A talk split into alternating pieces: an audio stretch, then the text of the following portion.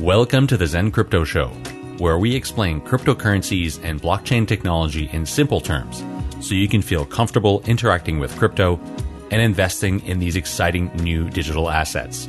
I'm your host, Sebastien Couture.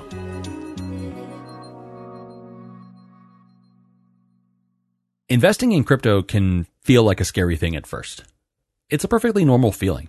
I've seen lots of people express this fear, and I've felt it myself. But beyond the fear, there is a rationale for investing in crypto, which is becoming more and more difficult to ignore. This episode breaks down crypto investing in three parts. First, we look at how crypto is perceived as a technology and how that compares to other technology revolutions in the past.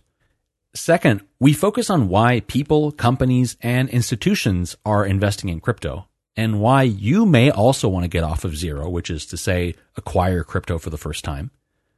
And finally, we talk about the how, different approaches to investing in crypto and which might be right for you depending on the type of risks and rewards you're comfortable with. Before we get started, please don't take any of this as investment advice.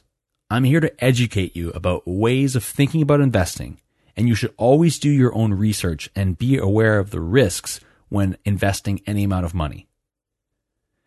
You should never invest more than what you're able to part ways with. And you should understand the basics of investing before putting money into crypto or any asset class. And we're going to explore some of these basics now. Let's get started.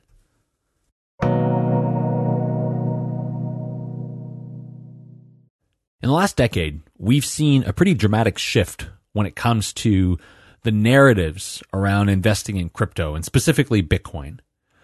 Around 2013 and 2014, when I first began becoming involved and becoming interested in Bitcoin, economists, banks, governments, and institutions were quite unanimous in their perception that crypto was dangerous and volatile and used for money laundering, terrorism, and all sorts of criminal activity.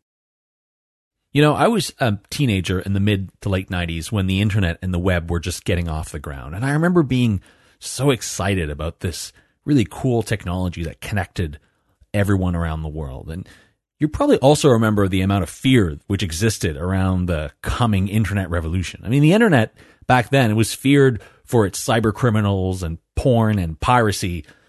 I still remember my parents telling me I should never share my real name with anyone on the internet and that I should never meet anyone in person that I met online. It's crazy to think that that was only 25 years ago. And look at how much the internet has changed everything around us, including our personal relationships and social norms. And think about it. In the 90s, it was considered rude to call someone on a cell phone in the street. You remember that episode of Seinfeld where Jerry scolds Elaine for her cell phone walk and talk? Technology changes social norms. The internet and mobile technology has, and crypto is going to have similar impacts. My point is that crypto is going through similar growing pains, and it's normal. But as an observer of the industry and someone who is interested in what the future might hold, it's important to look beyond this and see where things could go. And in a future episode, I'll explore ways in which society could be shaped by crypto in the next 10, 20, 30 years.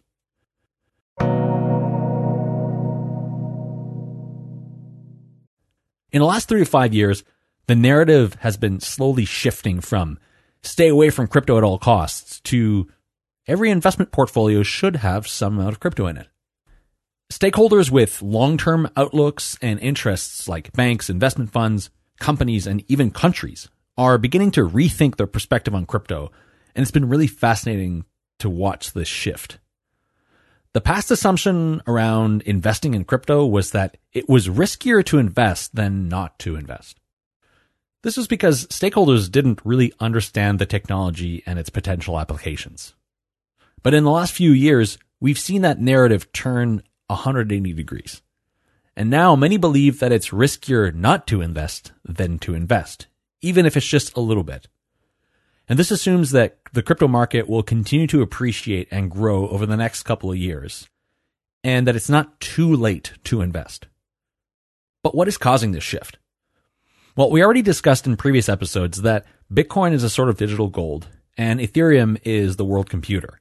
and that there are many other serious blockchain protocols which are trying to emulate these concepts.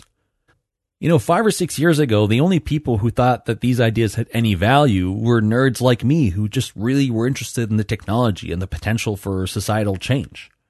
I guess you could say similar things about the people who were really excited about the internet in the late 80s. We took risks, not only investing in this stuff, but we also put our reputations on the line by telling people we thought crypto was the future. I mean, I remember my friends and family thinking I was crazy for quitting my job and going all in on this new thing. My mother was concerned that I was getting involved in some illegal activity. And I think a lot of people in crypto probably had similar conversations with their parents. And it's been interesting to see how the perceptions of the people around me have changed as well over the years. Now institutions are also starting to see the light and they also think that digital gold and a world computer are valuable for society. In addition to understanding the potential for crypto to become an important part of our everyday lives in the next decades, these investors are convinced now that crypto is a good long-term investment. And although these assets are volatile, the long-term profitability has outpaced every other asset class, including the S&P 500. So although there can be periods of volatility in the short term, the long-term trends show crypto as a good investment. Today, professional investors and fund managers who are typically quite conservative when it comes to choosing assets in which to invest, well, they think that allocating just 1% of a client's portfolio in Bitcoin carries massive potential returns with minimal downside risk. That's the point I think is very important to highlight.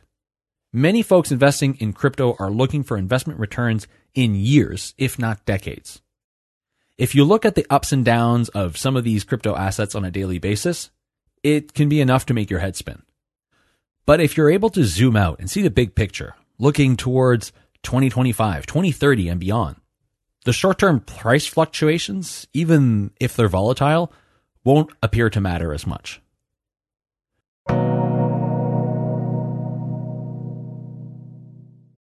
When it comes to investing, studies have shown that we can be our own worst enemies.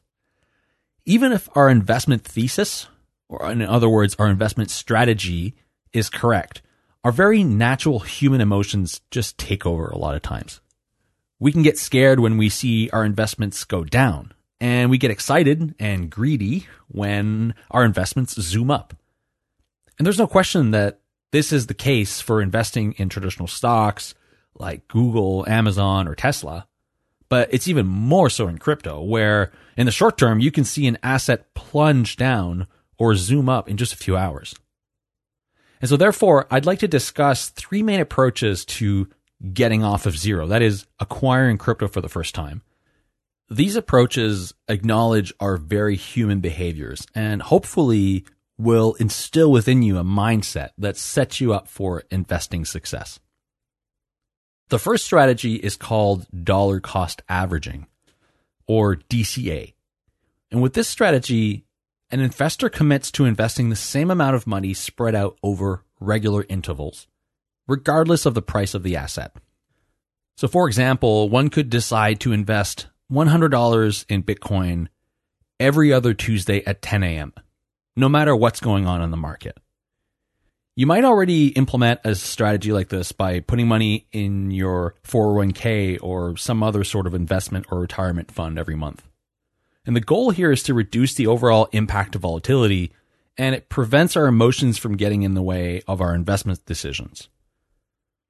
The second strategy can be more risky, but can yield higher returns. And this is to invest a lump sum of money at a particular point in time. And then you hodl. Not hold, hodl. In crypto, we hodl. It's an important cultural meme in the crypto community and you can look up its origins. But basically, hodling means not letting your emotions get the best of you when prices are volatile. Investing a big sum of money all at once, like say $5,000, well, it carries more risk because you're putting more money at stake at a specific point in time, and you could lose a lot if the price drops. But potentially you could have higher returns long term if the value appreciates. Now, let's compare these two strategies with an example. Alice and Bob both have $1,200 to invest over a year. And we're going to take the year 2020 as a reference in our example. So Alice is comfortable with high risks and she chooses to buy Bitcoin on January 1st, 2020. And the price of Bitcoin on that day was about $7,200. So for her $1,200 investment, she'll get about 0.1666 Bitcoin. Now, Bob is more risk averse and he prefers to spread out his investment over the year. And he decides to invest $100 per month on the first of each month, which totals to $1,200 over the year. But because the price of Bitcoin fluctuates, he'll buy different amounts of Bitcoin every month. So if we look at the historical price data for 2020, on the last day of the year, Alice's investment would be worth about $4,800 and Bob's investment would be worth about 3,500. So Alice made about four times what she invested, so $1,200, and Bob made about three times. So both made decent money, but Alice took a lot more risk because she didn't know where the price of Bitcoin would be at the end of the year. So for comparison, let's replicate this exercise for the year 2018. That year, Bitcoin started at about $13,000 on January 1st, and on December 31st, the price of Bitcoin was just under $4,000. Now, if they would have implemented the same strategy over the year 2018, at the end of the year, Alice would have lost over 70% of her investment of $1,200. And Bob would have only lost about 50%. Alice took on more risk, and she's feeling it. And Bob still lost money, but the loss was more controlled. That's the difference between dollar cost averaging and buying and hodling. The risk reward ratio is much higher in lump sum buys. Now, just consider if they had both held on to those investments until today. So they don't buy any more crypto after that 2018 year and they just hold on to the crypto until today. And I'm recording this in October of 2021. Well, Bob, who went the way of dollar cost averaging and took less risk, would have about $9,000 and Alice would have about 5,000. So in the long term, they're both doing just fine. But it turns out that in this particular instance, dollar cost averaging turned out to be the better strategy. The third strategy I'd like to discuss is buying and selling. And we also call this trading. And here, the goal is to buy low and sell high as the price fluctuates. And traders will try to predict where the price is heading based on all sorts of data, like market sentiment, news, historical pricing data, and lots of other sources. Now, trading can be profitable, but it's not something I would recommend to a novice user with no experience. Something new traders often overlook are the tax implications of buying and selling crypto in the short term. In many countries, investors who buy and hold over a longer period of time will be taxed at a much lower rate than those who trade. Whatever your strategy is, be sure to always talk to a tax advisor about the financial implications of buying and selling crypto in your country.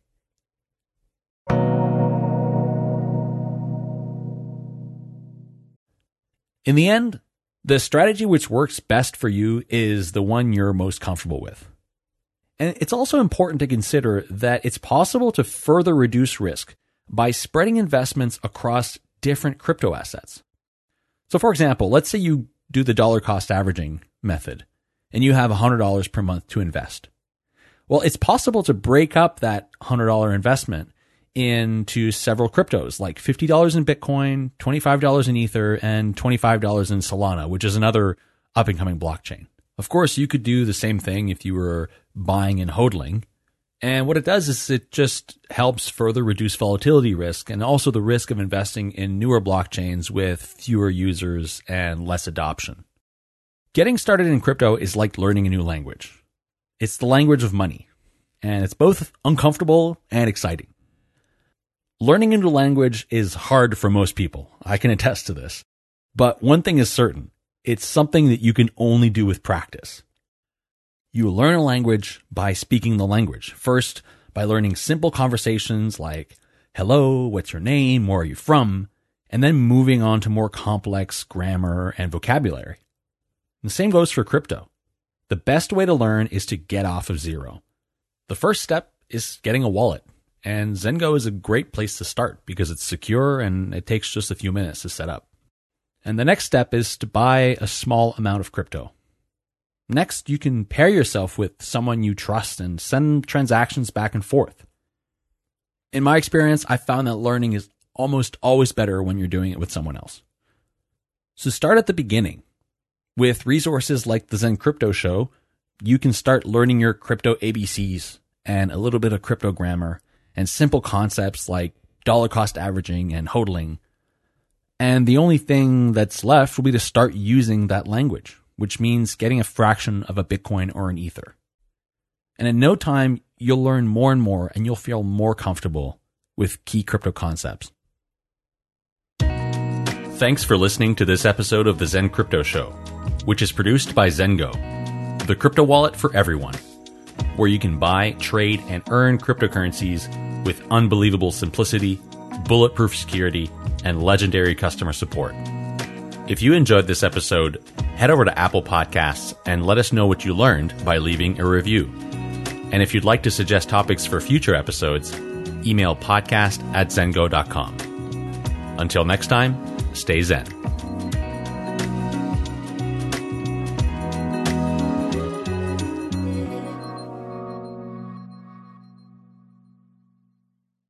The information provided by the Zen Crypto Show is intended for educational and entertainment purposes only and does not constitute financial or investment advice.